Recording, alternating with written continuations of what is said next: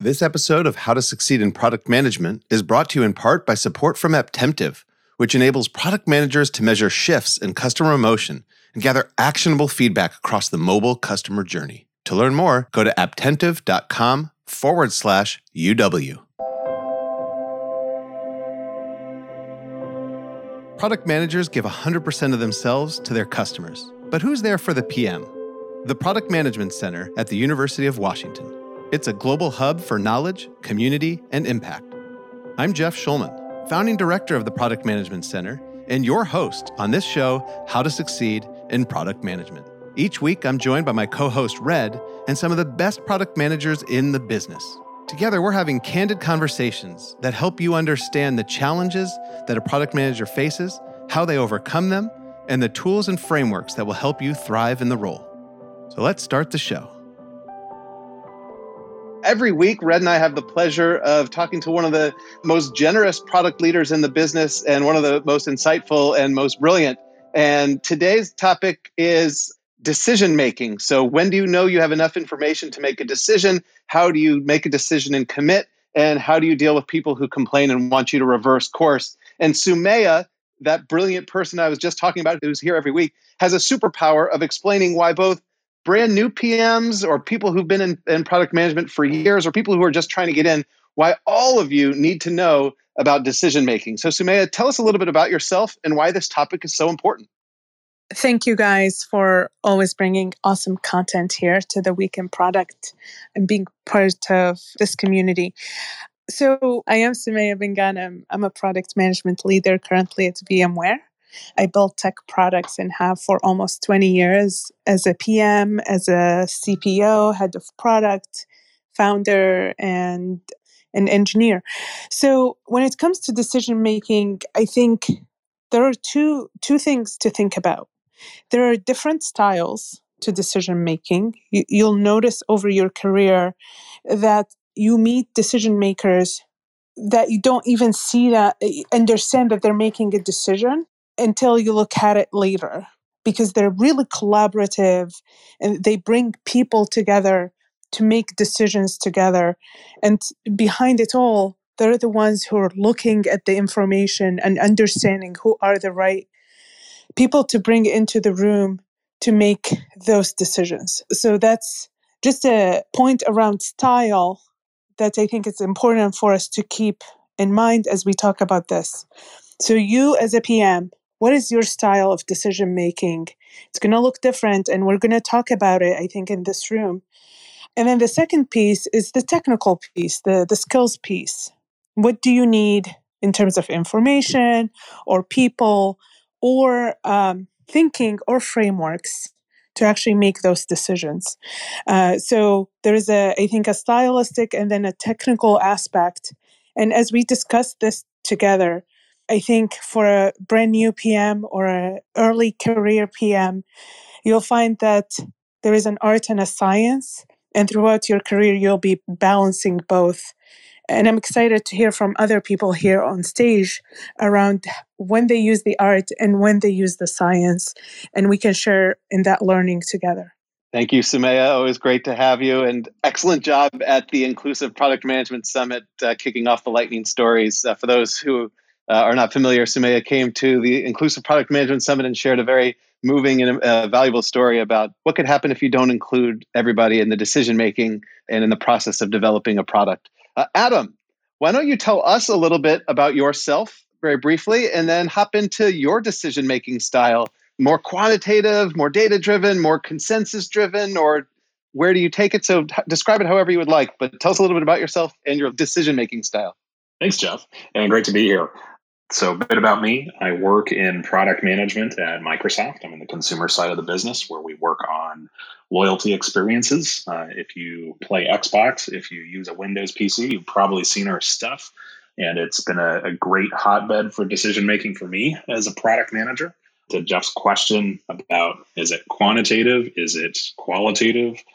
Is it detail oriented or people oriented? It is all of those things. I think for me, I really appreciate how uh, Sumaya uh, kicked this off and, and, thinking about decisions as as something you do along the way. That there is work that you do along the way. It's not just a point in time. I think that a lot of, of good decision management is understanding the right process and structure to use to frame up decisions. And oftentimes you will spend most of the, the effort of a decision in setting the right frame so that at that moment when a decision is needed, everybody has what they need to make a decision, to commit to that decision, and to move forward. I'm not an Amazon guy, but I love one of their leadership principles: disagree and commit. It's that idea that you you you have it out, you grapple with the the aspects of the the problem that need attention, you disagree, you figure out what you're going to do, and then regardless of where you might have been along that journey, everybody comes together and moves forward as one. All right, thank you, Adam. Uh, again, Adam from Microsoft, and let's turn to another Microsoft employee and someone who is only going to be able to spend the first three quarters of the show with us. So I'll turn to Greg. Tell us a little bit about yourself and tell us your decision making style. Sure. Hi, folks. My name is Greg Young. I'm actually a, a, proud UW alum, so really happy to be here. Jeff, thanks for having me on today. As Jeff mentioned, I work at Microsoft as well. Adam, haven't met you yet, but uh, nice to meet you here. I'm a product manager in the consumer side as well. I work specifically on OneDrive, so cloud storage for consumers and enterprises. My style is it's always kind of evolving. Um, I've been a product manager at a few different companies, and it's always evolving as I'm learning. I've done some startups in the Bay Area, um, like Red said, not not all the unicorns, some of the smaller ponies as well, but different kind of different places have different styles, and part of it is understanding what's the style of the people who you're trying to get to make the decision and kind of being adapting. And so some people are sometimes very influenced by data. Some people are more influenced by a story. Some people are more influenced by visuals. And so kind of reading the audience and understanding who the audience is, understanding who are the decision makers. And really focusing on the outcome that you want. Each decision is probably going to try and get you to a different place. So being sure and being clear on what it is you want. And I think uh, one thing I've learned is I never have all the data I'd like to have. And when I was earlier in my PM career, I think I was always trying to get all the data to have the complete perfect story. Um, and over time, I've become more comfortable in uh, just understanding, okay, where are the gaps? And it's good to be open and clear about the gaps you have in your data story sometimes like okay we don't have this right now and then the other thing to be clear about too is like there can be a cost of not making a decision so you can sit around and not sit around but you can try and gather all the data but that's going to take you one week two weeks a month two months uh, that can be cost of not making a decision I'm actually going through something like this right now, meeting I had earlier today, where I, one of the things I was pointing out is, hey, folks, we've got some data here. Yes, I acknowledge you don't have all of it, but in the meantime, while we are trying to pull together the rest, there's a cost to us of not making the decision. Adam mentioned he wasn't a, an Amazon person. I'm not either. But I think Jeff Bezos has talked a lot about there's kind of two types of decisions. One's a door you can walk through, and if it doesn't work, you can turn around and come back out of it. And the other one's a door you walk through, and once you walk through that, you can never go back again. And so the the expensive and the scary decisions are the ones where it's a long term commitment, and you can't ever go back on that or change course of plans. But for a lot of decisions we may make, I think as long as you've got enough foundational knowledge and you've got a strong enough hypothesis, you can make the step forward and say, let's walk through this door. And if it goes terrible, we do have the ability to turn around and walk back out of it. So that's some of what uh, how I think about the decision making process. Thank you, Greg. Welcome. It's great to have you here. And then Sumathi, this was your topic that you recommended. Thank you so much. It's proving fruitful already. Can you tell us a little bit about yourself? And then actually, if, if you could, piggybacking on Greg's comment about the two-way doors and one-way doors, you know, whether this is a, a really big decision or a small decision, how do you know that without enough information to decide whether this is a big decision or not? So maybe you could tell us a little bit about yourself and answer that question. Absolutely, Jeff, and uh, thanks for having me here. It's one of my favorite topics because, you know, I have learned a lot of things the hard way and also by failing and getting yelled at for not making the right decisions in time, you know, and that's why I think over the period of time, I have built skills and tools to make my process a little better.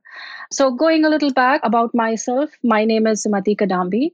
And uh, I'm currently the director for product management at Inrix. Inrix is one of the top uh, data analytics uh, company in the transportation industry. You know, it's been around for 15 years. It's a Seattle grown, Seattle built company. And we work on all things data re- related to transportation. So if you drive a car anywhere in the world, we probably have your data. So I'll put it that way talking about decision making and you know how do you make a decision and what do you do if you do not have uh, enough data to make a decision do you know how do you know if this is one path or the other what i have seen one thing it's important for anybody to you know first understand is that, like uh, Greg mentioned, there is a cost to not making the decision. And the second part is the fear of making a decision. You know, we all go through this as uh, early product managers. And I think even as leaders, we kind of go through this extreme fear of, you know, what if my decision is wrong? You know, what if my, um, and, and it also depends upon how come how each company takes it. You know, how do they actually encourage people making a decision, failing and coming back, or how does a company handle failures? That's where some companies encourage it. Some companies probably have different other different other uh, you know tools and uh, strategies to deal with it. So when you kind of approach a, approach a problem and you look at the cost of not making a decision, when you have a framework, you look at the problem, you look at the impact of that particular decision, you capture all possible data to see if you if you are able to go one way or the other but there are times where you might have a hypothesis in mind but you really do not know if that is true or not. And this is probably you know uh, very very true most of the times to you know very new technological and innovative products right? But you know sometimes a technology or a new concept these are the, some of the areas where you can probably fail fast and come back. You know you know that if this technology doesn't work something else will work. The failure rate is probably less but it is like it but the bigger challenge is where areas like you're completely uh, hitting a new market or a new uh, user segment.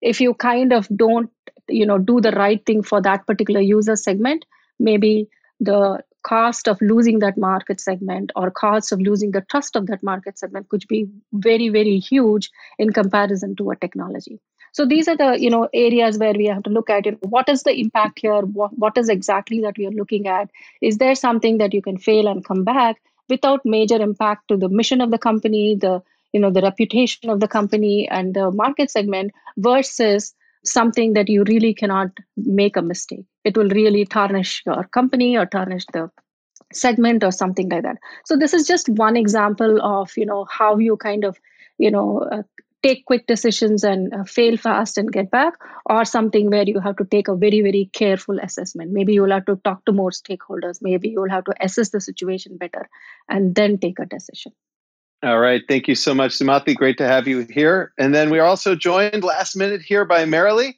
another brilliant product leader. So, Marilee, my question for you is one, introduce yourself, uh, although many people here know you by now. And then two, uh, what's your decision making framework? So, do you have like a structure to it that you always follow? Can you just share a little bit about how you make decisions and, and how much you're relying on gut instinct versus just a tried and true methodology that you you engage in? Thank you. Thank you. Hi, everyone. My name is Marilee. I am a product leader. I work for Google based in San Francisco and I do AR, previously speech. So, a lot of AI. I'm very technical. So, I'm an AI product manager. Always an honor to be a part of this fantastic group. Sumaya, Jeff, everyone else. It's just great to be here. Um, so, for me, I work on products that have not been published or launched. So it's very difficult to get actual user feedback. These are the products that we call zero to one products. And you know, they have their own pros and cons. Pros being they're super super niche, super new, super innovative.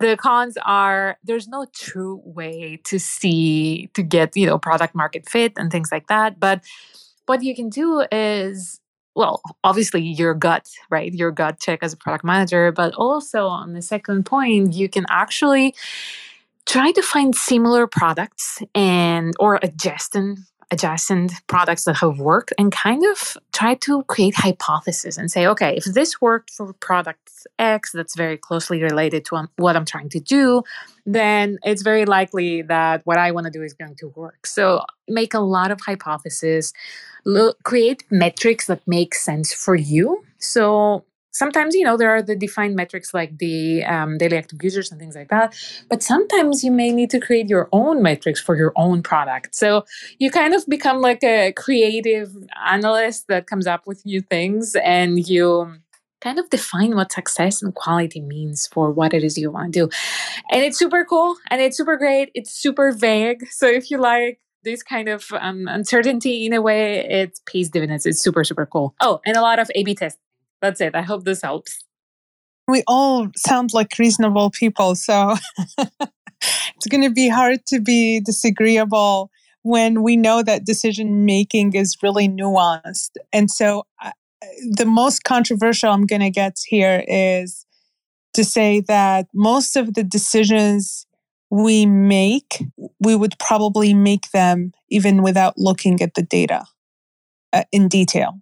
So uh, if you know your product well and you understand what's going on, sometimes I know we take a moment and look at data again and again before we make a decision when we can just go with our first in- instinct because it's based on our immersion in it and our immersion in talking to our customers. But and that's the just the majority. All right, Sumaya, I think that's controversial, and I agree. We're all here, uh, reasonably minded, reasonable people. But Adam, Greg, or Sumathi, uh, I'll turn to you since it's been the longest since we've heard from the three of you. I guess summarizing the point is how much does data support what you feel you already know, and how much do you go in with data and really change what you're going to do? So, is data really just confirming what you feel you already know, or does it? Do you have some wild changes based off of it? Yeah, that's a great one, and I'll, I'll jump in here because I'm I'm very passionate about data driven decision making. And a moment after Sumaya jumped in, I was thinking I, I wanted to share my controversial point that your boss is probably wrong. I think we rely on tribal knowledge a lot to make good decisions when we don't have all the data. And that's absolutely essential for us as product managers. This is why we develop experience, domain knowledge, and when we do, we get smarter. I think that the key to the question you raised, Jeff, is understanding where you truly do need data and getting the right data from the beginning is the key to a really powerful decision. I think sometimes it's really easy to just go on a broad, unfocused exploration and you kill way too much time and resources looking at things that you just don't need to know. And so this is where beginning with a, a clear sense for your hypothesis and what you believe is the testable or validatable opinion or point of view you have to then be guided by the data and go get the right data in order to make a decision that is you know both objective and, and frankly relevant to what it is you're trying to do. I think too oftentimes we look at the wrong data points because we're not clear on, on what question we're truly trying to answer or in some cases we're guided by a prevailing opinion that might come from above that tells us hey i think the answer is this. Can you go get me the data that validates that? Newsflash you can always find data to validate your bias. And that doesn't make it the right thing to do.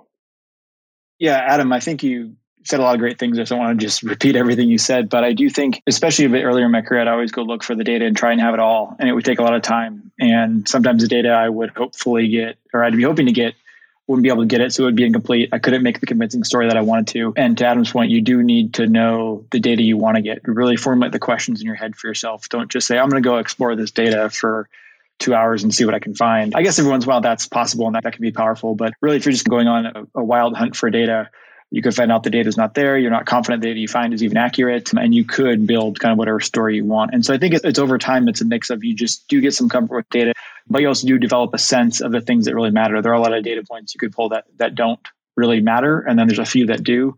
And so like some have said earlier, there's kind of those key things when you just develop a sense of, okay, this part's important, this part's important. Hey, that's interesting, but interesting isn't always required to make a decision. And I've heard a lot of people talk about, hey, we are data driven. And while it sometimes is true and useful, I've also heard like we're data informed. Like we have, I think it's important to develop a perspective in advance.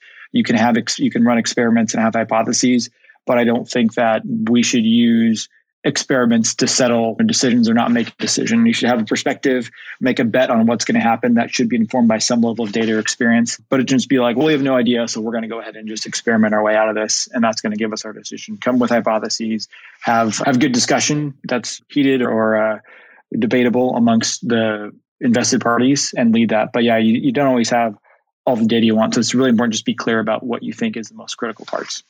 I think for PMs in general, more than half of the decisions they make are decisions they're not even conscious of. And those are decisions of prioritization. As PMs, we make those prioritization decisions actually on a daily basis in general because we're presented with data and subconsciously or consciously, we're making a decision on whether to let that data change our priorities or not. So I, I think there are all these layers of decision making that we make and not all of them are these tensionful decisions that we need to study and to understand all the different outcomes and design experimentation around. I think we take that for granted, but when we have new PMs on our teams struggling with those kinds of decisions, I think it becomes really apparent that the a lot of the work we do and over time we just make those decisions on the fly uh, we're not actually taking any hard data into consideration when we make them. So I, I just, I think I, I wanted to highlight that as something that, yes, we might take it for granted and not think about it, but it's truly part of the whole decision making spectrum that we deal with on a daily basis. What I wanted to add is I have been in companies which are very data driven and they also have an internal ecosystem where a PM can quickly go and pull the data that they want. They have self-service data engine where they can pull, run the queries, pull the data that they want, create charts and make decisions. But also, I have been in companies which do not have that good of an ecosystem internally to get the data that you want to make those decisions. In one of my previous companies, if I wanted some data, I had to go and put a ticket to my development team to run a query and get me that data. And sometimes it is like a, a sprint, sometimes more than a sprint. And that comes back to me to prioritize that ticket for the team. So it becomes like a battle between, okay, should I wait for the data to make the decision or let the team continue with, with the tickets?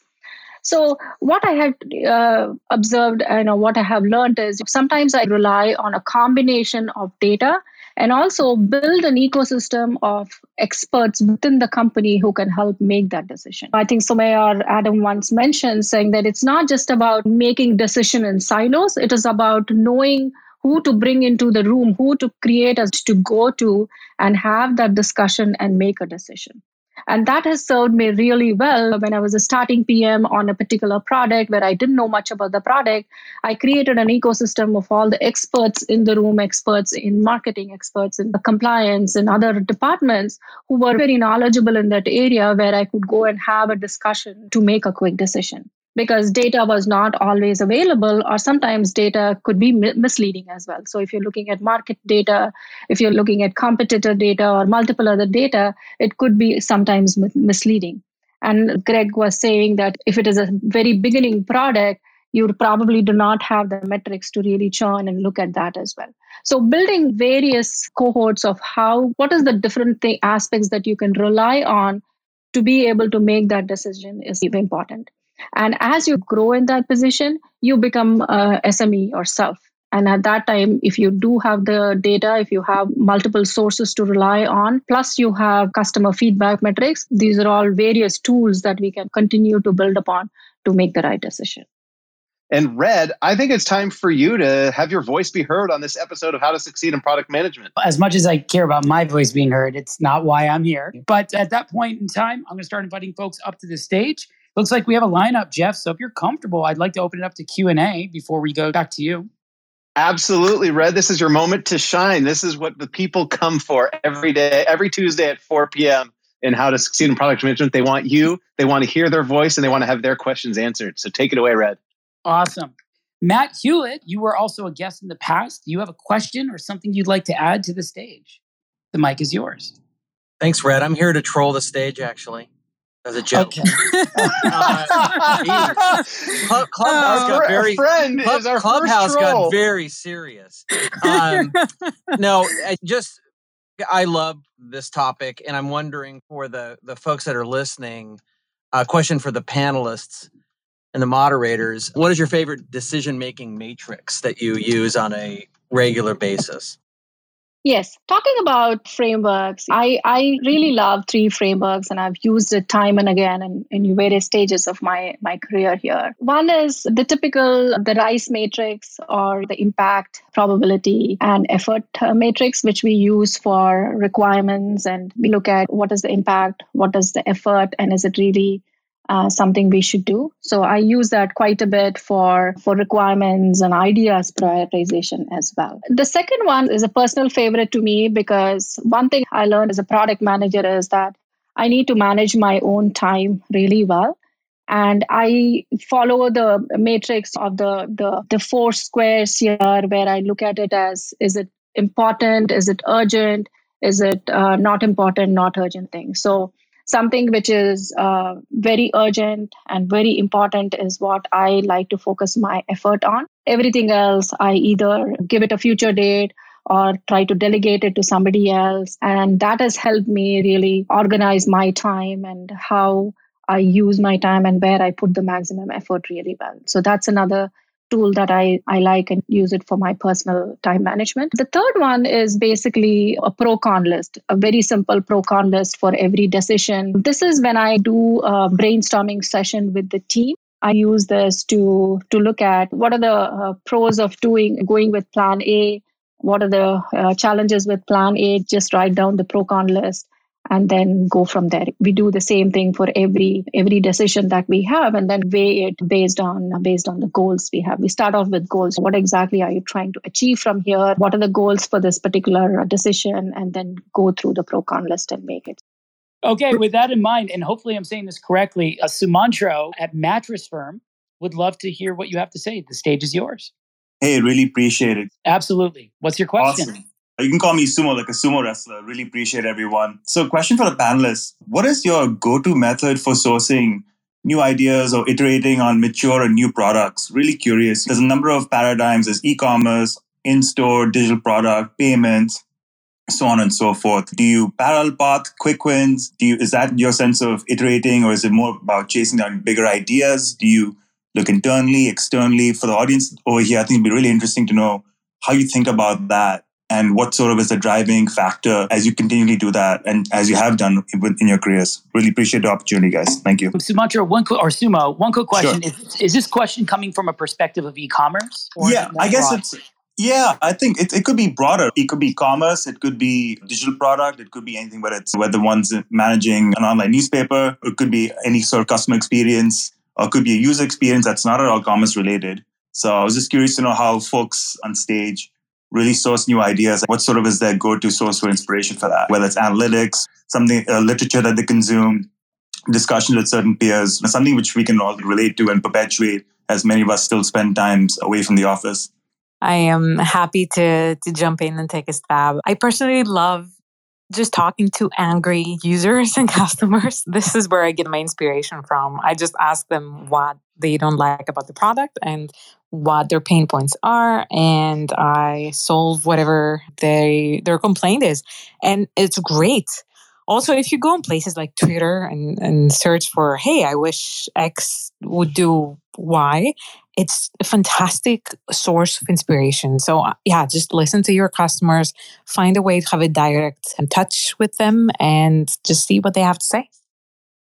I'll take a stab at this as well. I think with the with the with the way the industry is going and how technology is changing at such a rapid uh, pace here, I go to multiple forums for for ideas here. The social media is one. Lots of analyst reports. I do. I listen to a lot of podcasts related to my area of. Uh, work i work in the auto industry this is the the you know roller coaster time for auto where everybody is talking about ev and autonomous vehicles and whatnot when it comes to this particular industry. So i listen to a lot of podcasts. And then internally in my company we also have something called blue screen sessions where once in a quarter we product managers just lock ourselves for about four hours and just throw ideas on the on a blue screen. Currently, we are doing it on Miro and other tools. If, if we were in person, we were we would actually do it in, in person working session. And from that, there is a voting system that we do to identify which are the top ideas, and then we go a, deeper into that particular idea, trying to understand what is the market opportunity, what is the TAM there, what is the TAM there, which market segment uh, should we focus on and then if the if there is more traction we take it forward through a process that we have called a pmm uh, process where we have to present our idea to the senior management and get funding for it.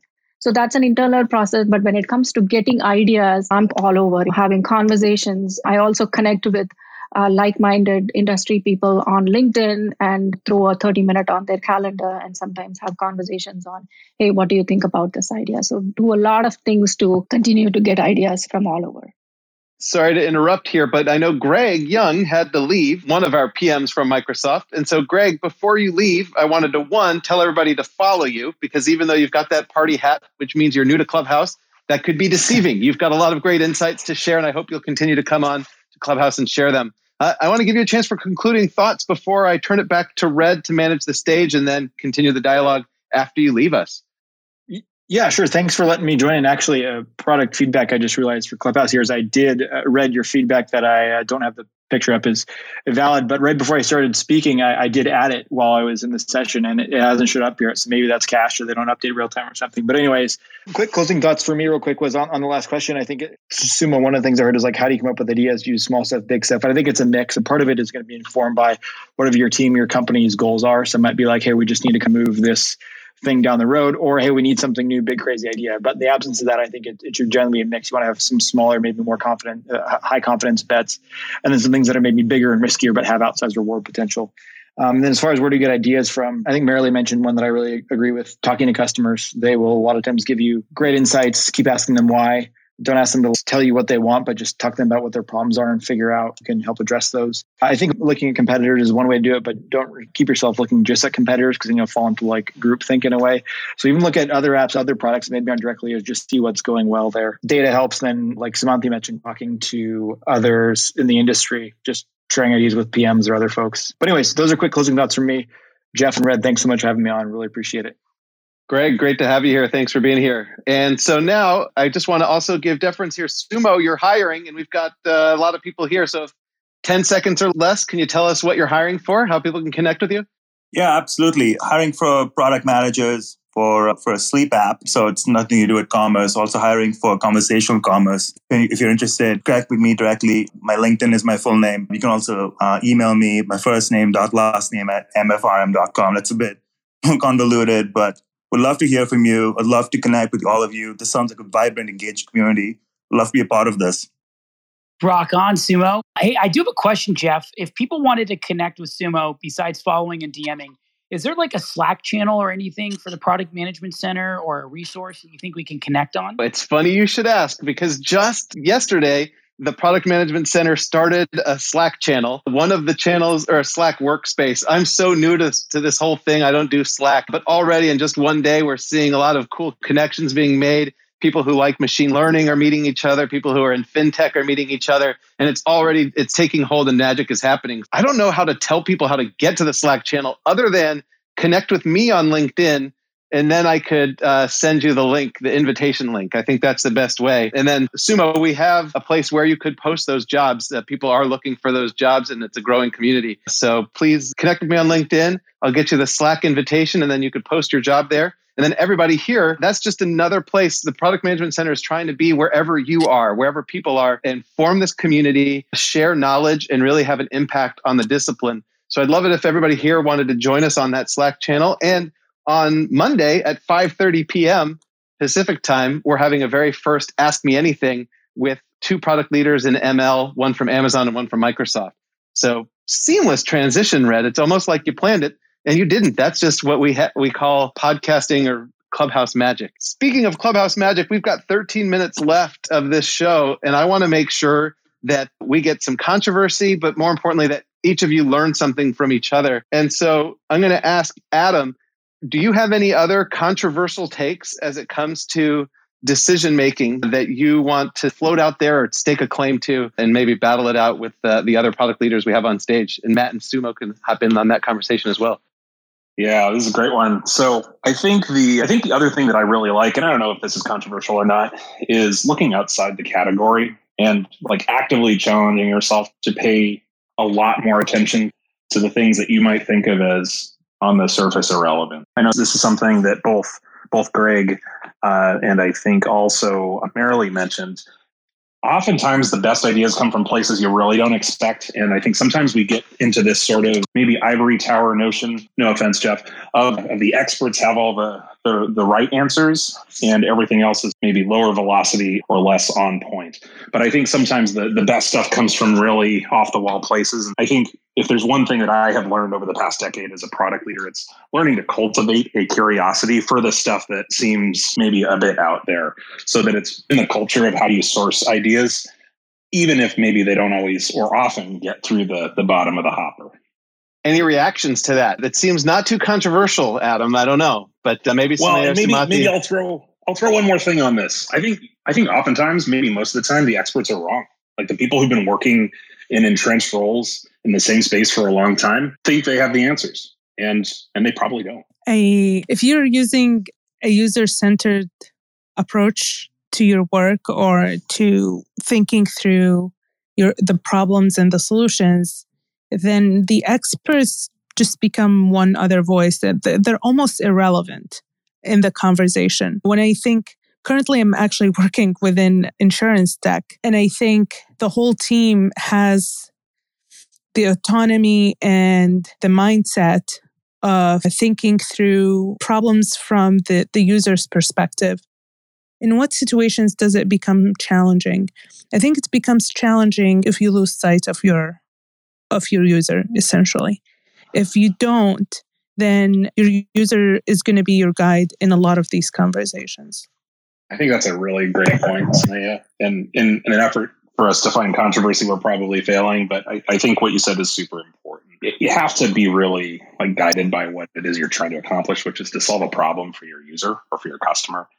And when it comes to bringing in other information or other data that might help inform these things, I think a lot of the times we get a little too enthusiastic about the novel or about what the flavor of the week is.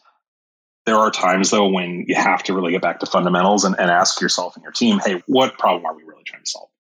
And then I'm going to chime in on, on this whole expertise thing. I do agree that you've got to mix things up, and I also think it's you could dangerously fall into a, a less like a trap of what's not possible. And I think as product leaders, we have to redefine what is possible and to do that sometimes requires an imagination that's not been beaten down by many little failures or, or lessons, so to speak.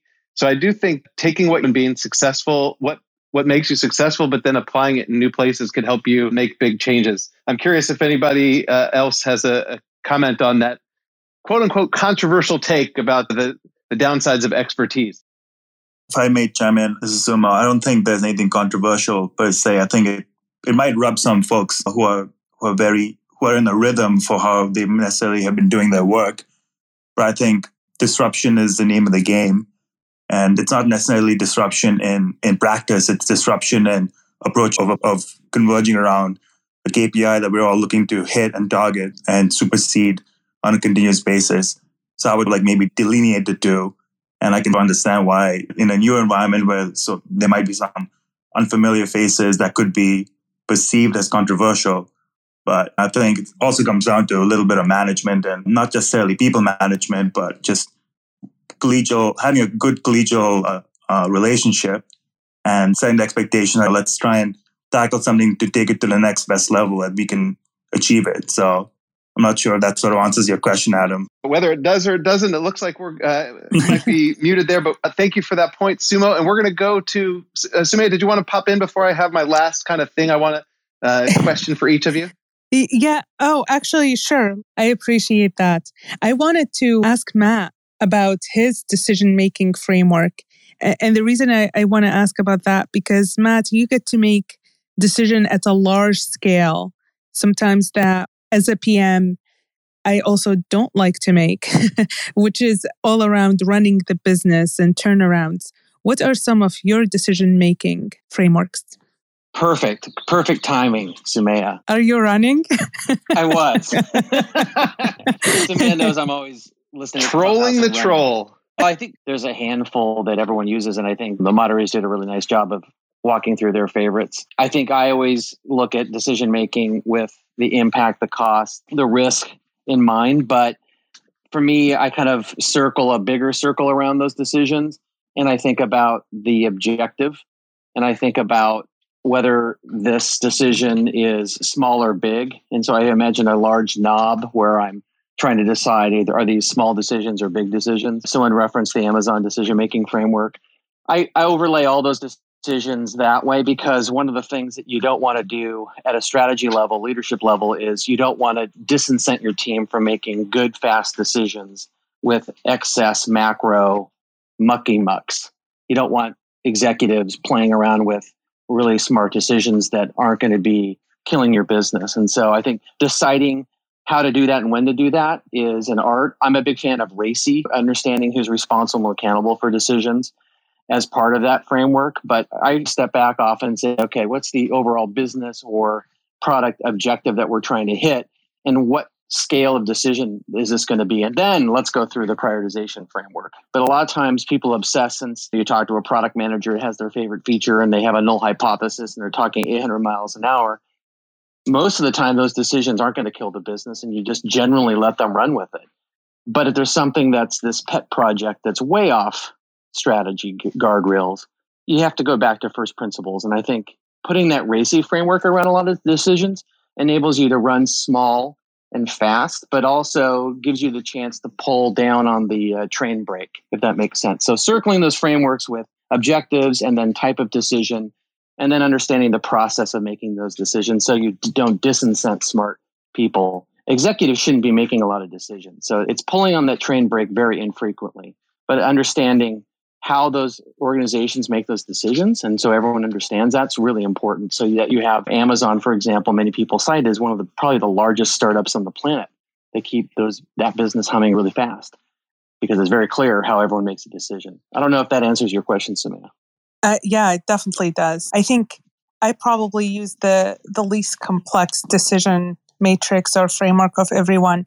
I, I, used RACI for a long time at GE when I did when we had to use Lean Six Sigma and everything was driven by data to the nth degree. And over my career, I've used so many, but now I just use one, which is I, I think about my objectives and then I have a two by two that has risk and outcome or impact. So risk is on the on either axis, but I'm always interested in working on the right corner or the, the top quadrant piece. And within each one of those high risk, high impact outcomes or features or points where I need to make that decision, then I break it down further. But yeah, it's it, mine is uh, very simple these days.